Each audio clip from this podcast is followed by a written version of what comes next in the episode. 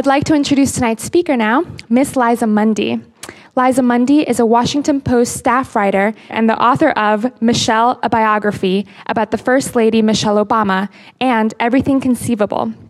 She is also a regular contributor to Slate and a Schwartz Fellow at the New America Foundation. Her new book is The Richer Sex. Please give a warm welcome to Liza Mundy.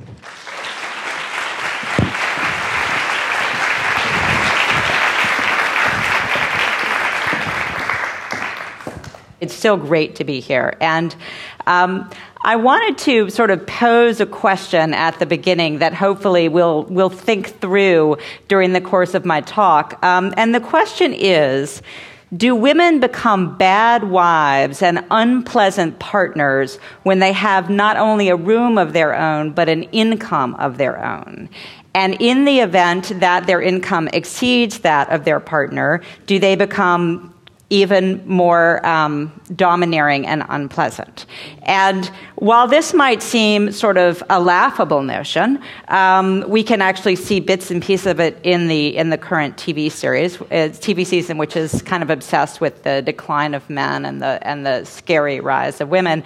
But it was really. Uh, it was really accepted as as fact for hundreds of years. And I think it's easy to forget that for hundreds of years in this country and in the UK and other countries, it was so important, it was considered so important for women to be economically disempowered in marriage, that legally women were forbidden once they got married from owning property or from owning the right to their own wages.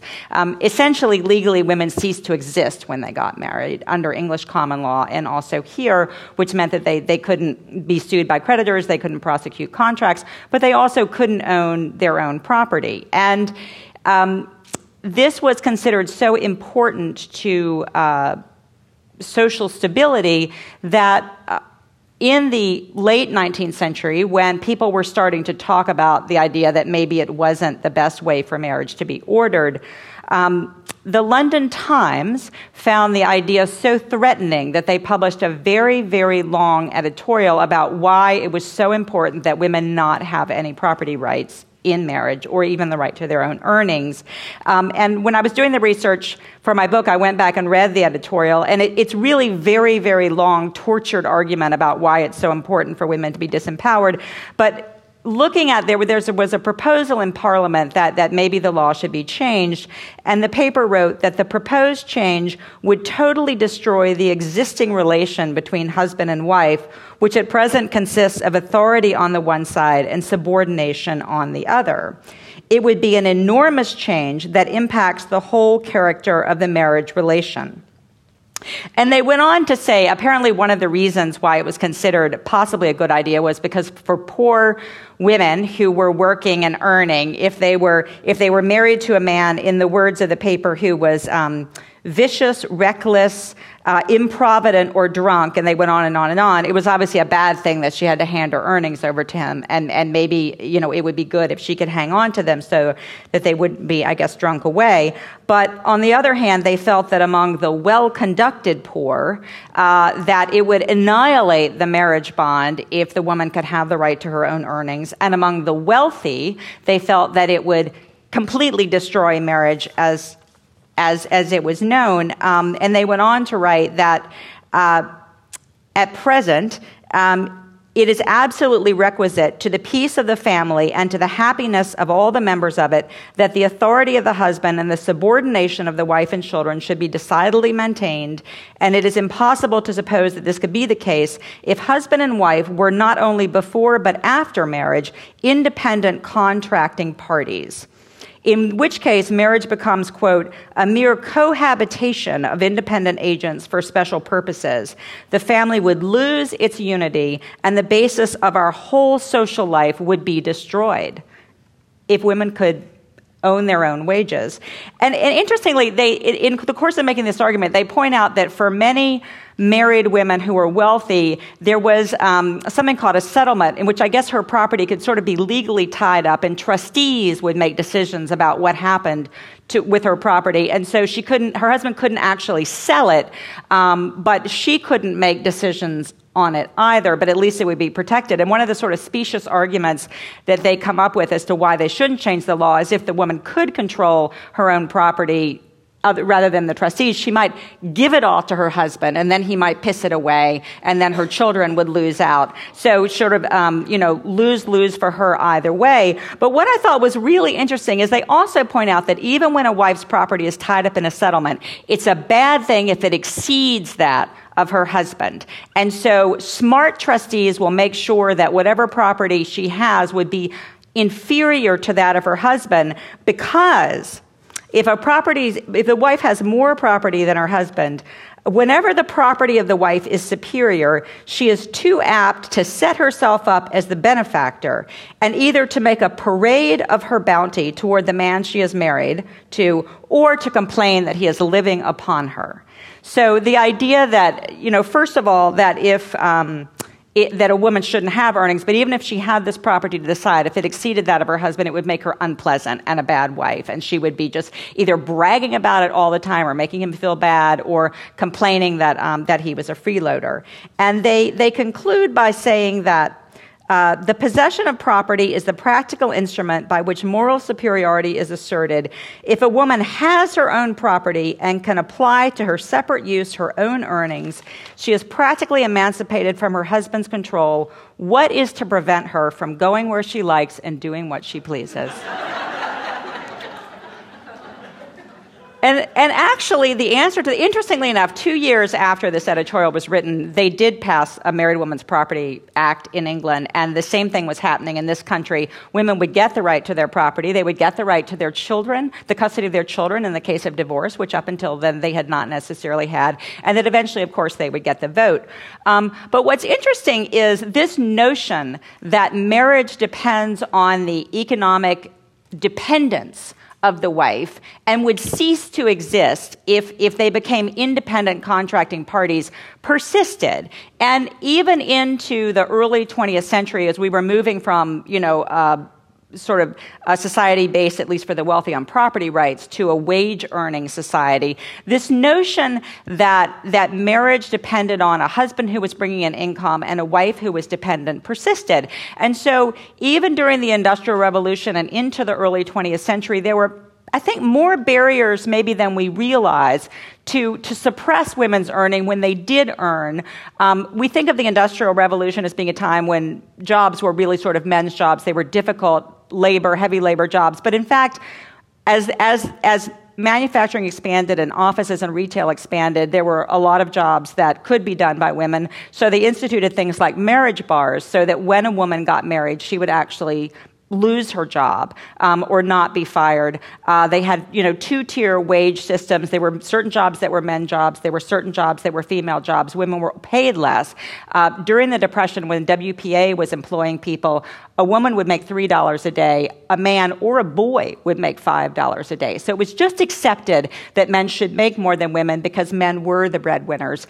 Um, and, and, and the idea persisted that if a woman um, that, that if a woman were to have too much money, she would become, she would become unpleasant. And, and so you would see, even in the 1920s, um, social commentators saying things like, um, a wife who has her own income is a poorer wife. Uh, she becomes more critical, less lenient to his faults and failings. Uh, now, what's interesting, this was a letter that was written to a periodical in the 1920s. When I was doing the final fact checking on my book and I was going back and checking everything, I had assumed that that letter was written by a man. That letter was written by a woman. Uh, so that the interesting this this notion that she's gonna she's gonna become domineering and critical if she if she makes her own money. Now, there was a, a male uh, social commentator who said also in the 1920s that when a wife earns her own living, diminishing masculine authority follows. So, again, persistent notion that um, that a woman shouldn't have earnings, and also uh, the notion in the 20s and 30s that a man needed to be the breadwinner because it kept him sort of stable and sober. And so you also see that written that you know that if that as long as he has this kind of incentive to provide for a wife and family, his behavior is going to be uh, more steady than if he's than if he doesn't have that wage earning pressure. And so we see this idea in the, you know, in the, in the 1950s, um, you know, it's still a case where women face enough barriers in the workplace that it is difficult for them to often to support themselves or support a family. And so this notion arises that this is the way marriage must always be, and that marriage is a kind of a bargain where the man is bringing something to it, namely earnings, and the woman is bringing different things. It could be um, domestic services, it could be beauty, uh, that, you know, she looks good on his arm, so it's good for him professionally, or she brings sexual services or whatever. But it's this deal. And in the 1950s, Simone de Beauvoir wrote about that. She writes about the deal, this deal that women have bought into, that that they're going to be supported and provided by a man in marriage, and that he is therefore going to have authority in the household.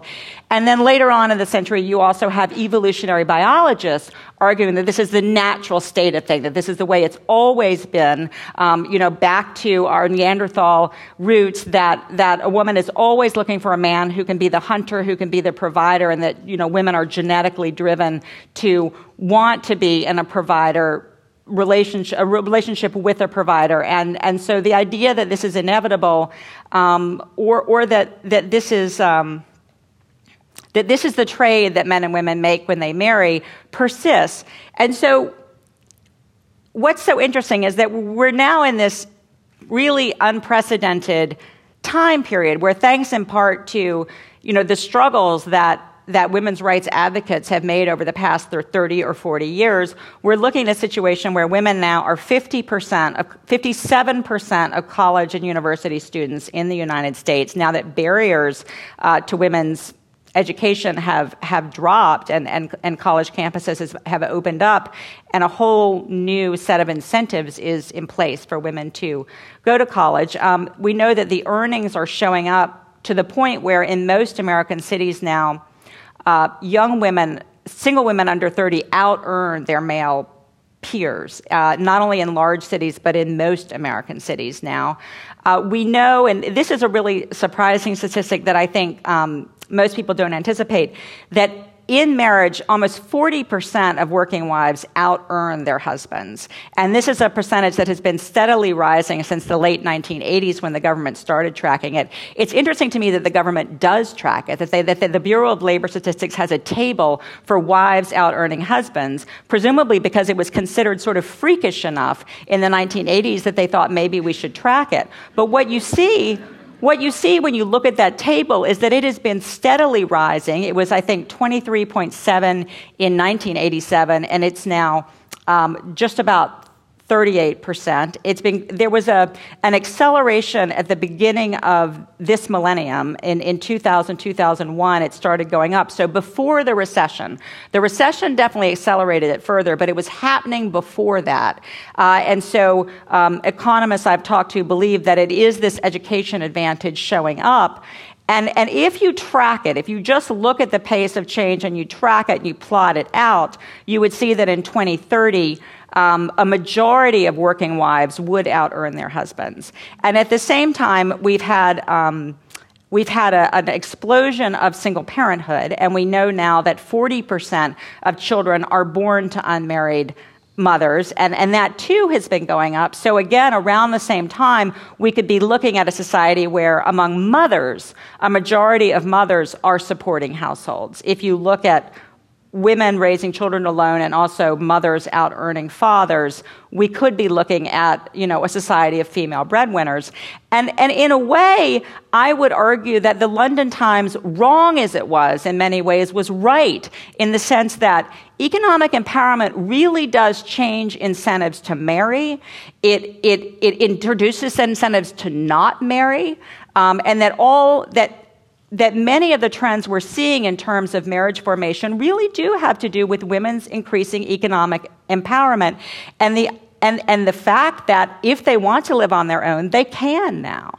Um, and, and so I'll talk about, I, but the question of whether, of whether when women do out earn their partners, which is something we can assume will be happening more and more, whether they therefore become unpleasant is, I think, an interesting question to ponder. And, and I did think about this as I was doing my reporting because I think when you read about this, often the idea that, you know, this image of a woman who she's like, she's in a suit and she's in her office and she's got her husband on speakerphone and she's barking orders at him because he's at home and she thinks he's incompetent. And this, you know, and again, this cultural idea that, that d- men at home are, are somehow incompetent um, persists. And so I think the idea of the economically empowered woman as unpleasant or shrewish um, does persist, I think, in, in our culture, even as the idea of the man at home as hapless also persists in our culture. And I think, you know, it's a much more complicated situation. And I interviewed lots of people from my book in situations where women are out earning their husbands or out earning their potential partners. And one thing that you do see, I'll just talk about I think that all sorts of questions that feminism thought had been resolved are now being reopened. And for example, I interviewed a woman named Rose who is in her early 30s and she works in the aerospace industry, actually in Northern California, and she's well educated. She went to a prestigious um, school on the East Coast. She joined the Freedom from Gender Society. Uh, uh, you know, very progressive, just abolish all gender stereotypes, move into a world where we're all equal. She married an equally educated husband, and he, he um, was working in the IT field, but he went back to get his master's at the very beginning of the recession. So when he emerged with his master's, there were no jobs, and he was unemployed for a couple of years. And she found herself asking a lot of questions that the Freedom from Gender Society had not prepared her for. Um, and one of them was, you know, I, I, think feminism has really raised us to expect equality and, and, and equality and parity, that in an ideal world, we'll make exactly the same amount of money, we'll all work the same number of hours in the workplace, there'll be reasonable hours that will allow us to come home and tend to our children, and we will work the exact same numbers of housework, amount of housework at home. And so that's the world that we had envisioned, I think, in the Freedom from Gender Society world. And, and so what she found was as she, she now feeling the pressure of being a breadwinner, actually they ended up, they, they were going to wait to get married until they could afford a big enough wedding that they could invite all their friends to, but he needed health insurance. And so in order to put him on her health insurance policy, they got married kind of quietly and actually weren't telling people because they still wanted to be able to have that big wedding. But I, I mean, I don't fault them for that. They just wanted to be able to invite their friends and they couldn't afford it. And and so she, she suddenly started thinking of herself as a breadwinner, and she found it unsettling and scary to know that their, that their household depended alone on her earnings. And she found that she started working a lot harder, even harder at work, to make sure that she kept her job. And she started volunteering for travel whenever, you know, raising her hand whenever they called to show how gung ho she was. And she found herself asking, so every time I, I sign up for travel, do I need to call him and ask him if that's okay? Or can I just sign up? I mean, what do I owe now that I'm the breadwinner and I'm, am I entitled to do that? Or, or do I owe it to him to ask him? And she did find herself signing up for um, travel sometimes without asking because she figured she was entitled. And, and at the same time, because she was working so hard, she found that her performance evaluations were improving. And so she was also, I think, benefiting from the satisfaction of being the breadwinner um, because she was feeling that earning pressure that, remember, they thought men used to need to have to feel in order to be sober and industrious. Uh, and so as she was getting increasingly sober and industrious, um, Michael was actually being very industrious at home, and he said to me, he said, You know, I need to prove that I'm still valuable. And so he was doing all the cooking, he was doing all the cleaning, he was doing all the cat litter box changing. And, um, and, and he was, you know, you go back to the idea of the deal. I mean, he was very aware that you need to bring something into a relationship besides love and, and compassion, and he felt he needed to show his value to his wife. So, and also, he's a really good cook, and he's sort of a neat neck, and so it, it, he was, uh, I think, more prone to, to actually do the housework, not hapless at all. And, and then eventually what happened is he did get another job, but he was making half as much as she was. And so what she said to me when I talked to her again is, does it have to be 50 50 when I come home? I mean, I'm earning more than he is. So, so when I come home, I mean, he is cooking more than I do, and you know, and, and he's a be- he's a better cook. Now, this is what this is what men used to argue, right? You know, you're a better loader of the dishwasher, so um, shouldn't you be loading the dishwasher? And she found herself saying the same thing. Well, he's actually better at cleaning, and he's better at cooking. So, you know, maybe this is okay. Maybe it's okay that I'm earning more and he's doing more, even though feminism, I think, has brought us up to think that that's not okay. You know, that male breadwinners, it didn't buy you out of sorting socks or changing diapers. That's what we've been arguing. And, and the other thing that she found that I thought was very interesting is she admitted, and a number of women have admitted this to me, that she felt a secret sort of proprietary right to her earnings. And studies do show that when women become breadwinners, they are more likely than male breadwinners to make the household finance and purchasing decisions. That male breadwinners have traditionally handed over that pay packet, or most of that pay packet, and said, you know, honey, here it is, spend it on the household. They've thought of themselves as providers, but I think women have been raised to think of our earnings like as our pin money and as our, you know, our shoe money or whatever it is that we want or need or think that we need. And, and so to make that leap, to think of yourself as the provider, even though she was working her way toward that was still hard. And when he, he would take their cats to the vet and he okayed a, a like, you know, an expensive vet bill for a procedure. And she said um, she had the secret thought, you just spent a bunch of my money without asking me. and, and, and she acknowledged that this was the wrong thought, but that if, and she said, you know, if it had been his money, if he had been earning, I would have thought, okay, you just spent a bunch of money on our cat, whatever. But somehow the fact that it was her, it, she was still thinking of it, it, as her money. And, and I have to confess that, you know, this does, I think, give credence to what the London Times was arguing, maybe, that, um, that the idea, you know, she wasn't lording it over him, but she was still maybe feeling a little bit more entitled. And I had a number of women who think of themselves as really egalitarian and really progressive admitting to sort of secret spasms of thinking of this as my money rather than our money. And I think that that is, um, you know, as we move into this new, uh, new social order, this is something that women are going to have to think through in, in a new way. Do, does entitlement come with breadwinning? We'd like to think not, but um, if so, I mean, what, if not, what are some things that we can do to uh, to ameliorate any tensions. And I think, um, I mean, one, one thing that women definitely need to do is, is when they are the providers, they need to think of themselves as providers. And, and something that came up often when I was talking to women is they said, um, you know, I worry that he feels emasculated because he has to ask me for money. And I would think, well, why is he asking you for money? Of course that's emasculating. And, and why don't you have an ATM machine? And I was surprised. I mean, why don't you have a joint checking account and an ATM machine and you both have your own card? And why is anybody asking anybody for money? And I do think it, it, it gets back to the, this notion that this is my money somehow. And, and so one thing that women need to do going forward is to, um, is to embrace the notion that you are a provider. Um, so I think uh, while I, I, reject the idea that women become unpleasant wives when they have their own earnings, I do think that we're in the middle of kind of a shift in thinking uh, that um, that that do does raise sort of new tensions and new questions that are interesting.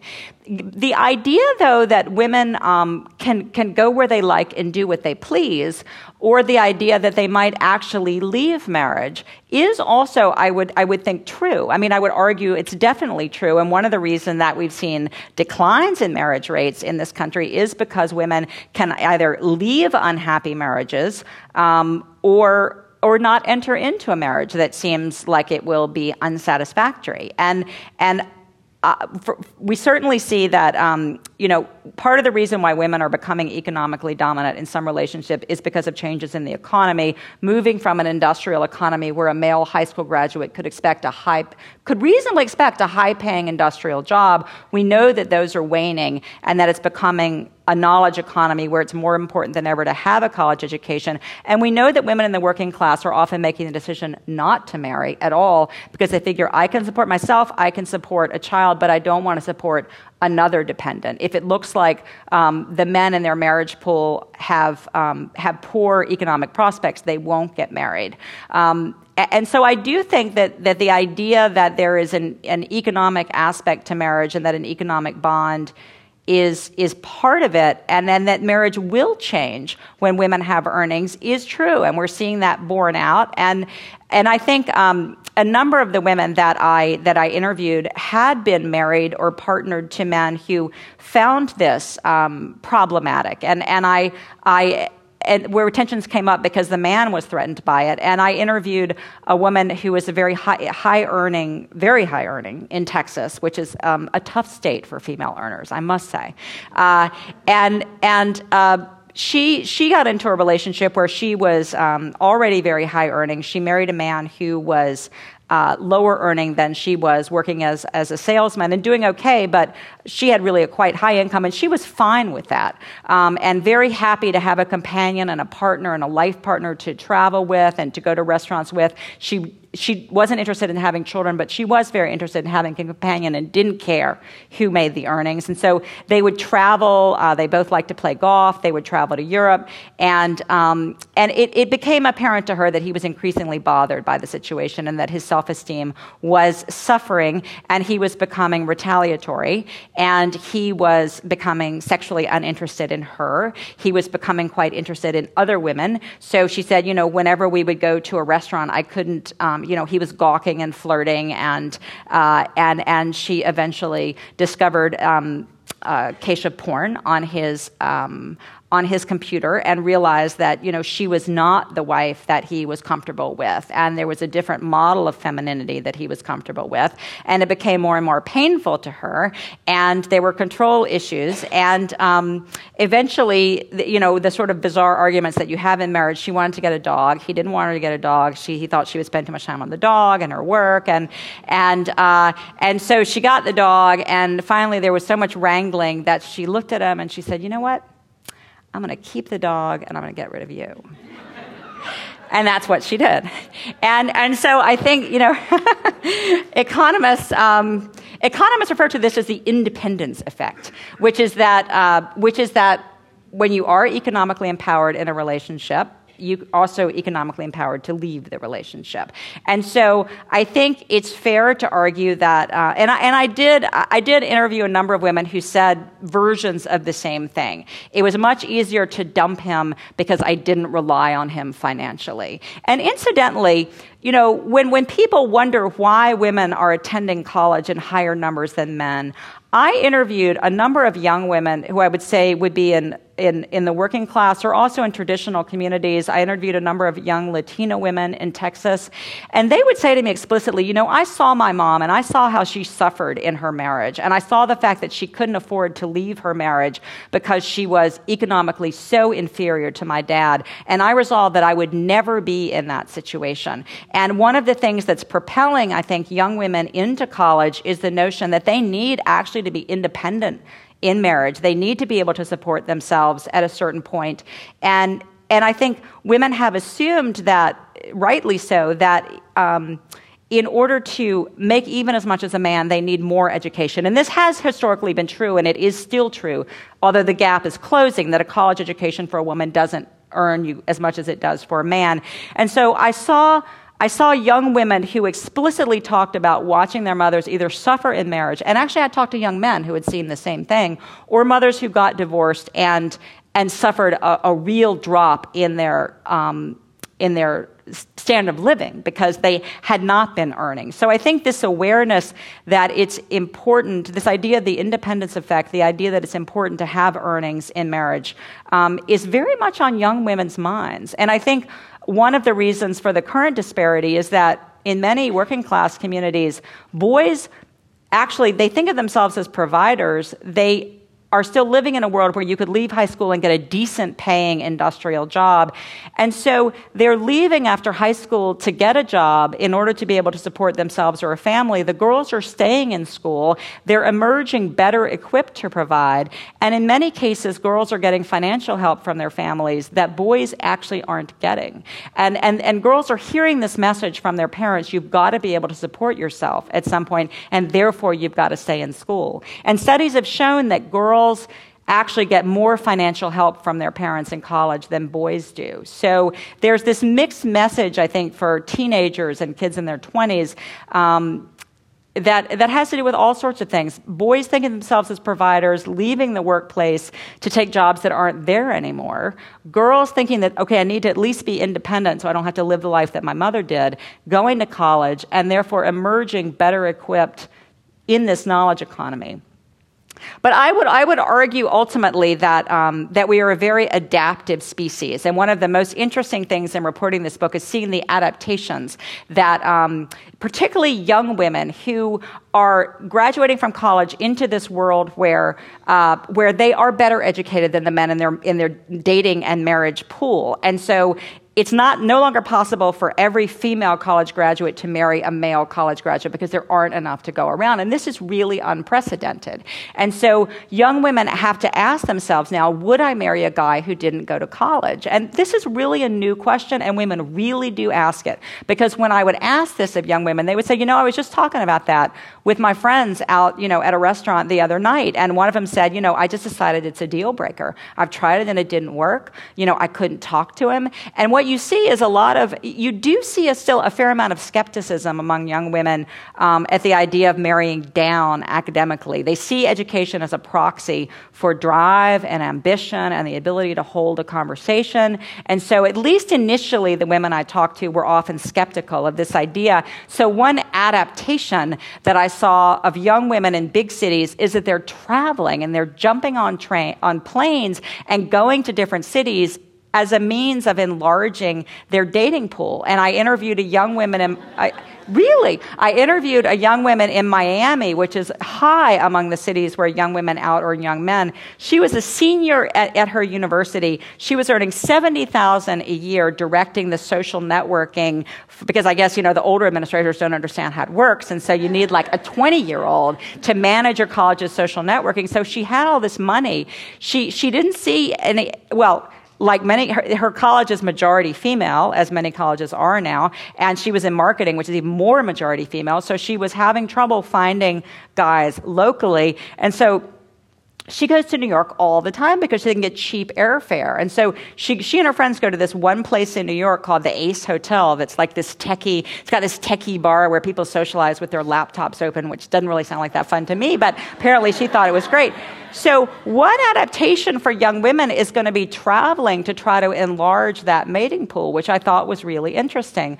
Um, and she would also go to San Francisco and Seattle. Uh, and, and, but another um, another adaptation that I saw actually is women changing their mind about this and understanding that, you know, maybe it, in the long run, it actually is a good thing if you want to really succeed in your workplace and rise to have a spouse who is willing to take you know, a supportive role. And so I interviewed a young woman in Vermont who's in law school, is married to her high school sweetheart, and he's a carpenter, uh, was working as an auto mechanic in Vermont to put her through law school. He was doing for her what wives traditionally do for husbands, what wives traditionally did for husbands. He was putting her through law school so she could expand her earning potential and, and ultimately would be the primary earner in their household. She was fine with that. She loved him for all these supportive qualities, for the fact that he was um, supporting her career, that he was doing, you know, as much housework as she was, and the fact that she could get home at the end of the day and not have to talk about law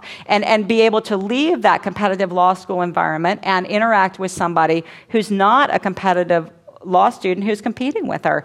And and, and I think one of the things I see is couples, you know, we have this idea that we want to match the person that we partner with if we partner.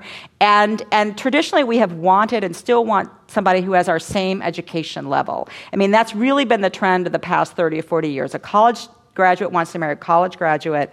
Um, and what actually is one of the things that's driving income inequality in our country because you have these college graduates marrying and people who didn't go to college probably not marrying. Um, and, and so you, the twain gets farther and farther apart from each other.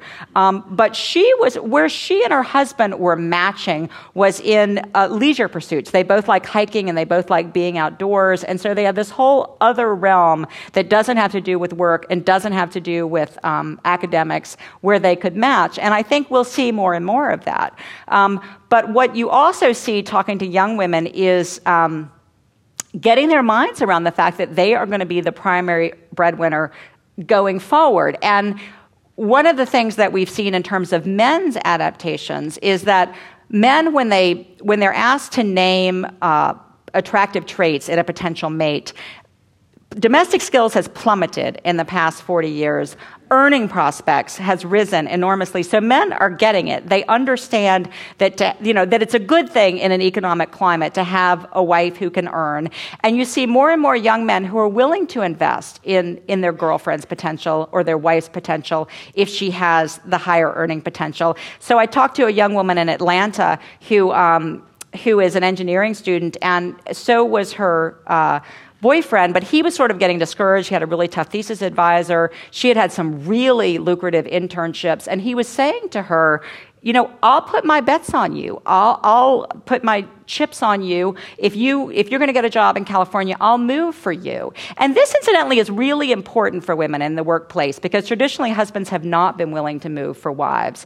Now they increasingly are, and this I think is one of the things that will help propel women up. If if bosses see that you have a supportive spouse who will make um, you know, compromises for you and for your career, this is going to give women more value in the workplace. And I think it's part of what will help us break through the glass ceiling, which still exists. So, but she was having to get her mind around this. And she said to me at one point, you know, getting boxed in as the higher earner sounds to me like a lot more work and a lot less play. So she too was having to absorb the kind of future that men used to look at when you're looking down the road and you know you want to be an involved parent and and really still trying to get her head around that. So it will be interesting to see the choices that women make now that they're moving into this completely reconfigured future. Um, I, another wonderful adaptation, though, that I saw a, a young woman in in, um, in South Texas. I spent a lot of time with some Latina women in a community there. In the, Latino, in the Latino community, women are academically achieving at even higher rates than men, in part, I think, because of the provider ethos among the young men. And so these women are graduating into a world where they are significantly more educated than the men in their marriage pool. And most of these women didn't want to travel because they're very rooted to that area and they have extended families there. So she married her high school sweetheart. She went to college. He had dropped out and she made him go to college. And, and, and that actually came up a number of times in conversations. And I should say, in her case, it was more of being an inspiration, being encouragement and inspiring him. He had dropped out in part because he had to get a job. His parents weren't helping him. And she really set, I think, a standard for him and facilitated his education. And I'd like to think going forward that this might be one solution to sort of getting more guys in school. I mean, it, it's hard, and some women did say, you know, it is kind of like having a third child as I, you know, like sign him up with the registrar's office. But I think, you know, when it works, it, it actually really works well. So, um, so these are all interesting adaptations I have seen to this New World Order. But I would also like to point out that I interviewed many, many husbands and wives where the the wife because she was just a managerial type, an extrovert because she loved the workforce, you know, where the wife was emerging as the breadwinner in the family, where the husbands were able to dial it back and spend more time with their children, which we know is something that fathers want. Fathers want today more time with their children than they could have 30 or 40 years ago, um, or even maybe 150 years ago.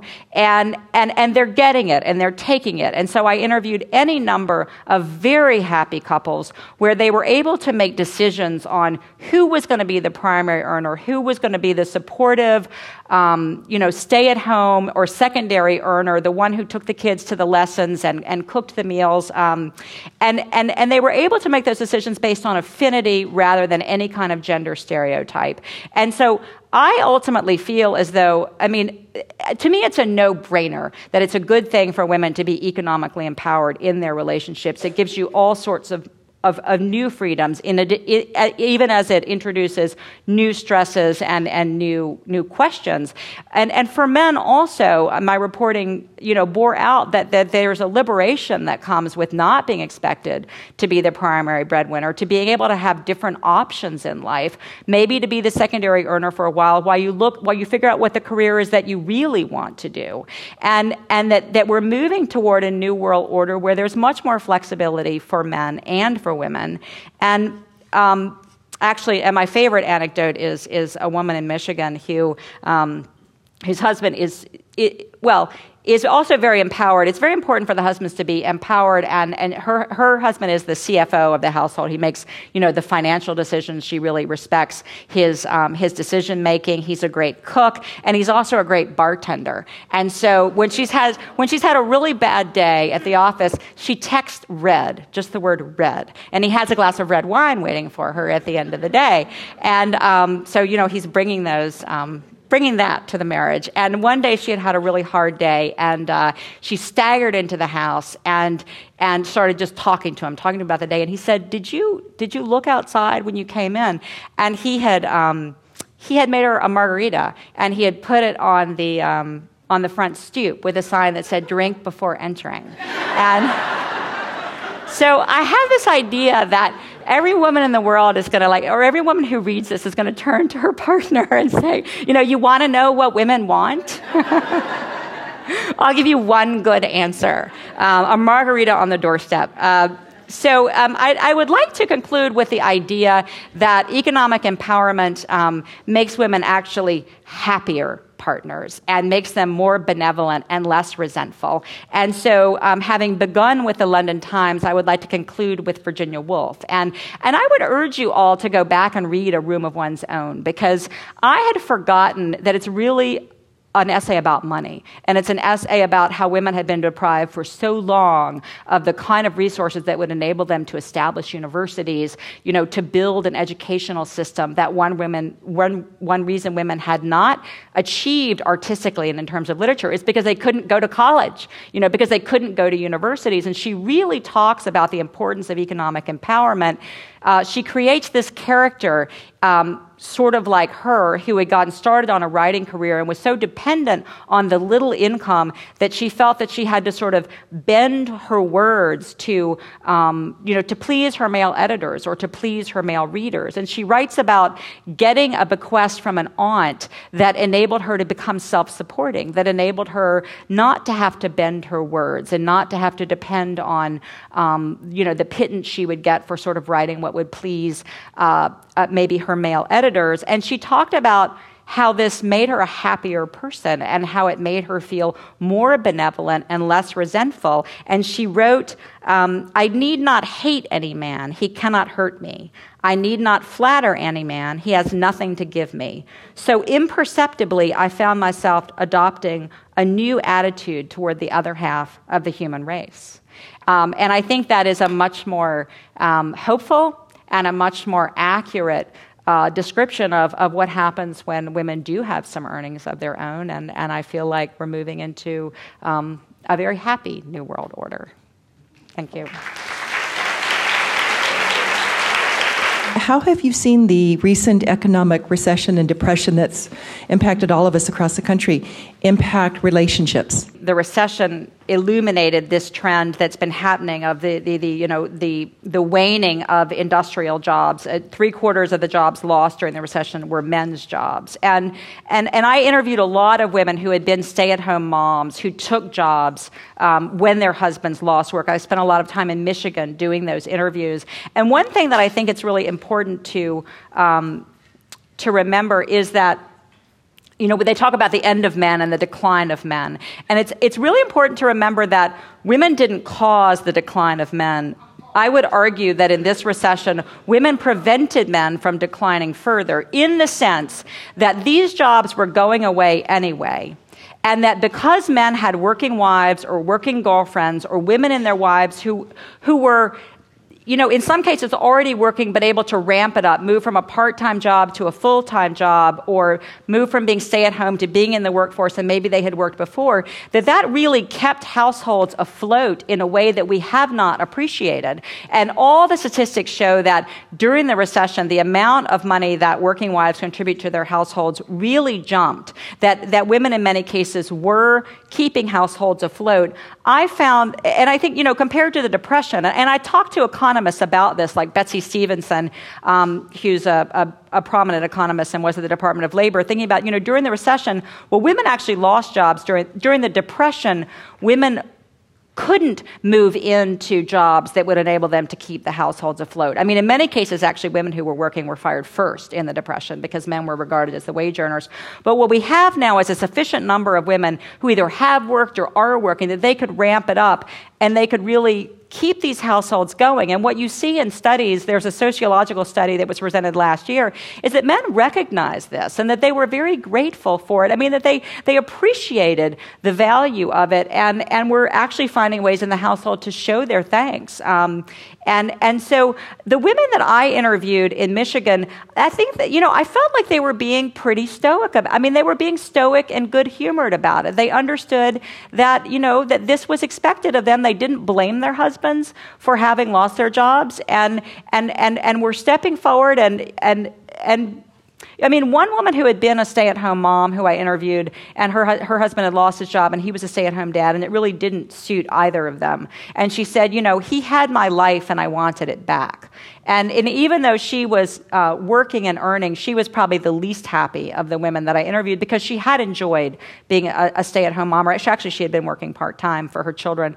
But in general, I felt as though I was interviewing couples where the husbands had been out of work for a year, a year and a half, and I felt like they were really holding up well, that the women understood that this was part of being married. And, and actually, most of the time when I checked back in with them a year later, even if the men had, got, had were reemployed, and most of them were, the women were still working uh, because, they, because the household finances were so depleted that they, that they felt they couldn't go back to being stay at home moms.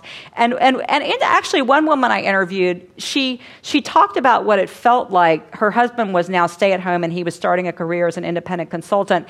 And she said she, she, it was so meaningful, even as she missed being the one in charge of the household. It was so meaningful to her to see him be, be, able to spend more time with their children. And, and, and she actually teared up every time she talked about this. She said, He had worked so hard for so long, and now my boys were really able to spend so much time with their dad. And she watched herself, she said, at the end of the year, they came home with all their artwork and I wasn't in a single picture, you know, and, and, and it was all them and their dad. And at the same time, she would joke about how I got dissed in the artwork, you know. And yet it, it meant a lot to her that her, that her husband was now in those pictures. So I think that was a good example of the conflicting emotions that women were feeling. Do you think that the recent trends nationally toward taking um, women's rights away in healthcare and control over our own bodies has anything to do with this new social order you're talking about, perhaps a reaction to it? I'm so glad you asked. yes. um, you know, I think part of it is a part of the, the contraception um, kerfluffle uh, is an attempt to get at Obamacare in any way. But I think what's interesting is, is when you look at the reasons why women really upped their college going in the 1970s and 80s, in part it was because college campuses opened that hadn't been open. But economists have shown that the entrance of the pill and reliable contraception onto the landscape gave women the message that they could invest in their educations and they could expect to have a career and that it wouldn't be as likely to be interrupted by an unplanned pregnancy. So there's, there's an economist, Claudia Goldin at Harvard, who's shown this and others, that it was a major factor in changing women's strategic planning. They, they knew that it was worthwhile to invest in a career, so they began going to college in higher numbers. They began going to graduate school in higher numbers because they knew they could, they could plan their families and they could have a career that wouldn't be interrupted. And there's even a study showing that to the extent that the gender wage gap has narrowed, that 25% of that can be attributed to the pill.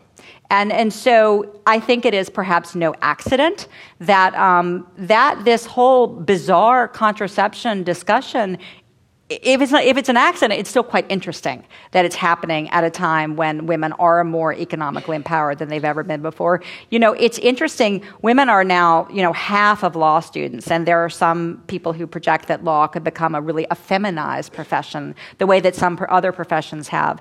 And it's just interesting to me that it was a law student who was singled out um, by Rush Limbaugh. I don't know. That probably is an accident, but I do think there, um, there are, yeah. I, I don't think it I don't, I don't think it's all accidental. i am seeing a, a, trend happening in dating where um, if I'm going out to eat and I feel like I want to be treated like a lady and, uh, you know, I'm not reaching for my wallet, it's an issue. And um, I do have a great job. And um, I would still like to embrace some of these, I guess, more traditional roles. Is that something you feel like women like myself are going to have to give up in the near future? Because you're shaking your head, yeah. Pay for my own food, got it. but yeah but not completely. I mean, I think it depends on, you know, and I, this came up so often when I was talking to women who were dating and, and, and I would talk to women who would hide their earnings and they would, they had all these little strategies to sort of minimize their affluence. Like one woman, one woman, um, young woman would carry around a lot of ones and fives and tens, you know, petty cash so that she could she could she, she would pay, but she could pay for tipping and drinks and parking without having it seem like she was paying. And I felt like there was another woman who would actually, these women were willing to pay, but they were trying to kind of minimize its impact on their apparent femininity, I guess. And, and so she would buy movie tickets in advance and then say they were being given away at work.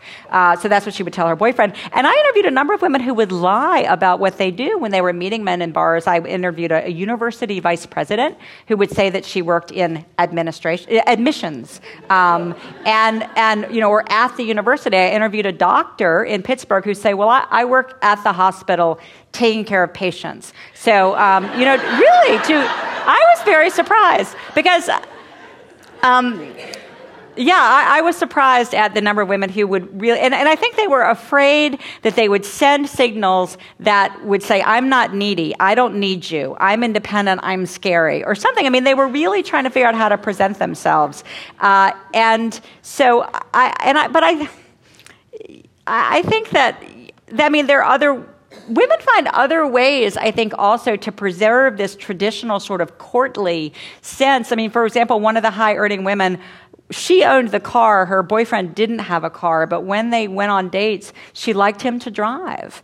And, and even though it seems laughable, I do think um, you know, there are different qualities of masculinity, and paying is one thing, but there's, you know, protection, the idea of pr- protecting and being protected, I think is something that women still find comforting.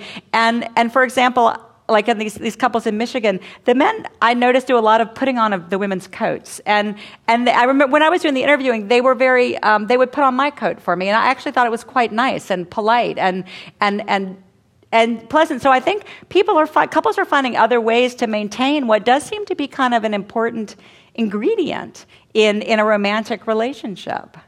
Uh, there was a big splash during the Republican um, primaries when uh, Michele Bachmann, um, you know, first promoted uh, the biblical vow of marriage and then had to completely, basically, reinterpret and abandon um, that interpretation um, for survival purposes. And I'm wondering, in, did you find in your interviews that basically the old fashioned religious view of the vow has completely gone, or are there some parts of the country where it's alive? Or you're talking about, you know, sort of fundamentalist religions where it's still taught that the that the wife should be submissive because there are a couple of places in the Bible where the idea that the wife should submit to her husband is stated. And so, um, I mean, there are a number of traditional religions where it's explicitly taught that the husband is the household leader, that the wife should be submissive, and or that the husband is the household provider. I mean, I interviewed a Mormon wife who has the proclamation on the family actually hanging in her mudroom, and it says explicitly that home is the wife's domain and that the, that the husband should be the provider. And she sort of like, you know, laughed about it and just said that they ignore it because she earns twice as much as her husband and he's actually not Mormon, and she says she forbids him to. But anyway, um, but but what I what, what Michele Bachmann had said earlier is interesting. She had said. Um, oh, talking about the idea of submission, that um, th- so the reason I went to law, eh, eh, into to law school and became a tax lawyer, even though I hate taxes, is because my husband said that that's what I should do. And, and so I'm still a submissive wife. And I do find, you know, in many church communities now, women are higher educated than the men in the congregation. And I read blogs, you know, where women were talking about this. And one of the women specifically said, our pastor directed that I should be the earner. And, and, and so that there's this kind of loophole, essentially, that, um, that you could still be submissive if you're going forth and doing the earning. And, and I don't mean to criticize the religions, but, but it is a real, there's a lot of cognitive dissonance, I think, if you're um, you know in a believing congregation and yet you're the one that's doing the earning. And and that needs to be sorted out. And i think it can add to stigma and unhappiness actually. And, and stigma is is not to be underestimated the social function of marriage, the social policy behind marriage, and specifically with reference to the question of whether there's anything left to the idea that there should be a woman in every marriage. Because, you know, marriage had this function. Yeah. No, a, a, woman of some sort, you know, because marriage had this function of supporting women for such a long time, and it was always thought, and it still may be thought, that women bring generally something special to marriages. And now, um, well, maybe that's gone. So, what, what, what do you think's happening to, to marriages with regard, you know, specifically with uh, respect to the role of, of a woman in marriage? Do, do, do, we need marriages to help women? Do we need marriages? Uh, do we need women in marriages to help men? Um, should essentially, it's a question that touches on the issue of whether or not there should be same sex marriages, but specifically with reference to um, how society might benefit from there being complementary partners in a marriage. Yeah, the, the, I, am not sure if you're asking that. You know, there's this great feminist essay from long ago called "I Want a Wife." You know, the idea that everybody, if they're working, needs somebody supportive at home. And I'm not sure if you're asking whether every marriage needs a woman in it, um, because I don't think that necessarily does. Uh, but um, but the idea that every marriage needs a wife, in the sense that there could be one primary partner and one supportive partner, um, I think is is a notion that that feminism has rejected in, in our you know, emphasis on exact equality and parity, and, and we're just married to a person who's the opposite gender version of us. Um, and I do think that, that what we see in these, in these successful relationships is if you want to have children, it often does become very difficult if you're both moving ahead at the same pace. And, and, and couples do calibrate.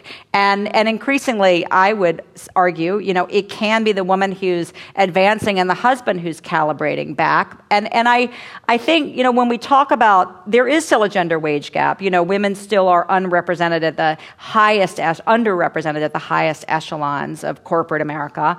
And, and that really, in order to get to the top, yes, the workplace can change. And yes, there should be more maternity leave and more paternity leave and more reasonable hours. But I think we also have to recognize that if you really want to reach those top echelons, you are going to need a wife at home in the sense that you are going to need a supportive spouse who maybe is going to be the secondary earner, and we can't expect the workplace to do it all. I mean, that may be uh, anathema to, to, to, many people to hear, but you know, there was this there's this economist Gary Becker who made this argument back in the 1970s and 80s about specialization in a marriage that it's more efficient if one spouse is the worker and one spouse is you know the household person, and this was rejected as being anti-feminist because it was just going to keep women in aprons forever.